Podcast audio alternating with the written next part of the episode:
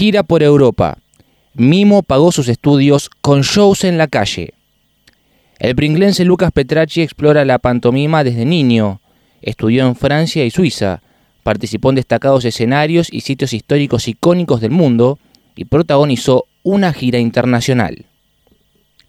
Lucas Petracci pertenece a esa minoría de personas en el mundo que ha logrado unir su misión de vida con su vocación y destacarse. Nadie se lo regaló. Desde muy pequeño se animó a ir tras su sueño. Nació en Pringles, estudió, trabajó y pagó sus estudios con el fruto de su esfuerzo, realizando espectáculos en la calle y en destacados escenarios del mundo. Con solo 22 años sigue abriéndose camino en el mundo de la pantomima, en el que comenzó a trabajar a los 11 años. Es mimo, clown y hace magia desde los 7 años. Antes hacía marionetas. Acaba de regresar de una gira por Europa, en la que recorrió varios países con un espectáculo que realiza en la calle. No siento haber elegido lo que hago, sino al revés, que lo que hago me eligió desde pequeño. A los 4 años ya era una persona muy histriónica, contó. Cuando tenía esa edad, su familia le regaló un teatro de títeres y sintió que daba su primer espectáculo.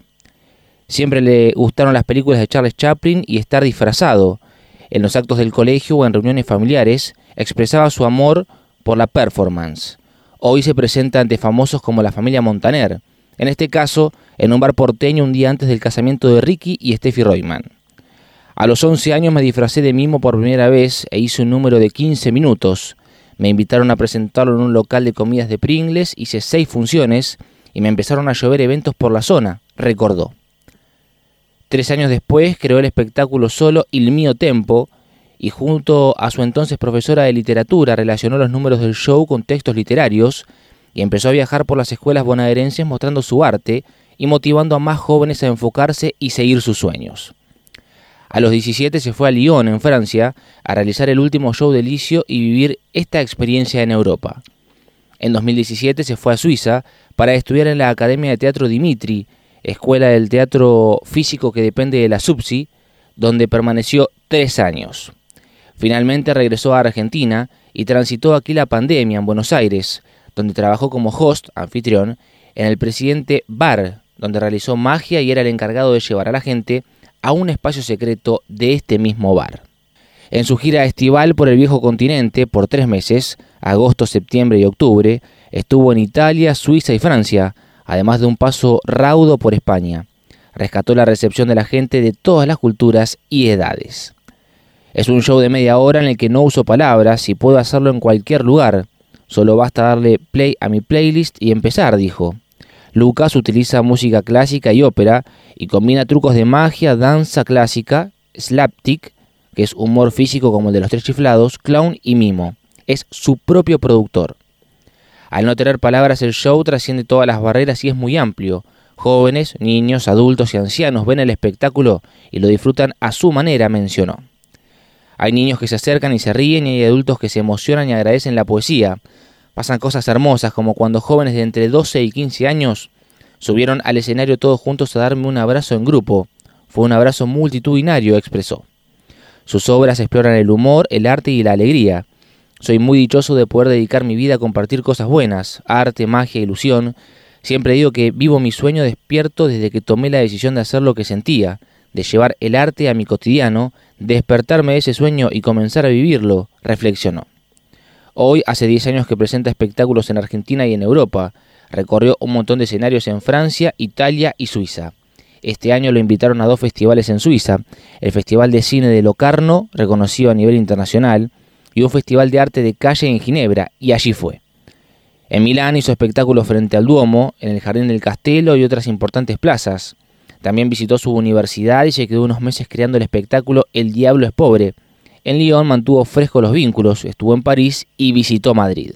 10 años después de girar por ciudades, eventos, casas, fiestas, tengo tantas anécdotas hermosas que da ganas de seguir siempre viajando y compartiendo esto que tanto amo, dijo. Cuando estaba en Francia, los contactos generados a través del Rotary Club le abrieron las puertas para actuar en el Hotel de Ville, en un evento oficial frente al primer ministro. Si tuviera que proyectar un sueño sería poder seguir con esto y conseguir apoyo para poder llegar a más lugares y personas, y a gente que quizás nunca vio un mimo o sectores con realidades difíciles a las cuales un espectáculo puede hacer bien, ampliar los lugares para actuar y compartir mi arte, subrayó.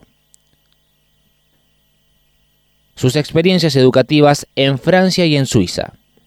Desde pequeño estudió idiomas y siempre tuvo la visión de estudiar afuera del país. En el 2017 aplicó un programa de Rotary Internacional e hizo un intercambio en Lyon, Francia. A los 17, lejos de casa, empezó más que nunca a encontrarse con sí mismo. Evidencié que era mimo y en eso me transformé, pero esto viene desde siempre. Es un juego que simplemente ahora lo hago de forma más profesional, añadió. En Francia fundó un club Interact de Rotary en su colegio, a través del cual tuvo mucha actividad con alumnos de la escuela y estrechó lazos con Rotary. Eso derivó en propuestas de trabajo, le permitió cultivar contactos y hacer amigos. Lyon es un lugar al que regreso por los lazos creados, aseguró. En esta ciudad debutó con sus primeros shows en la calle, a lo que se dedica actualmente.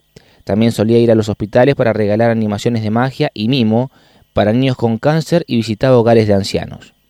Vivir en Suiza le resultó una experiencia muy enriquecedora. Es un país muy particular porque, si bien está en el espacio Schengen, entre los 26 países europeos que abolieron los contratos y los controles fronterizos en las fronteras comunes, no forma parte de la Unión Europea. Tienen otra cultura, así se habla 3 idiomas. Tuve que aprender a hablar italiano porque me mudé al sur de Suiza, cerca de Italia, dijo. Estudió en una pequeña universidad de 40 alumnos en el pueblo Barcio, cerca de Locarno, en un lugar remoto en medio de la montaña. El pueblo tiene unos 300 habitantes. El ambiente fue muy familiar, con una educación muy personalizada, y fue muy intenso, con clases que empezaban a las 8 y terminaban a las 17:30, y siempre nos quedábamos haciendo algo para el día siguiente. Fue una experiencia muy fuerte e inmersiva. Tuve más afinidad con la pantomima y dramaturgia del movimiento, y es lo que más entreno. La pantomima busca expandir las articulaciones, el equilibrio, los reflejos, destacó. Lucas pagó su universidad privada y su vida en Suiza haciendo espectáculos en la calle. Pagué mis estudios regalando flores imaginarias en la calle. Lo hago en los espectáculos como una forma de regalar la posibilidad de recordar esa flor para que la magia siga viva aún después de terminado el espectáculo, contó. En Suiza todo funciona. Es un país muy cosmopolita, son estrictos con los horarios y las instalaciones brindan un gran confort a los estudiantes. Fue una experiencia muy enriquecedora, dijo Lucas.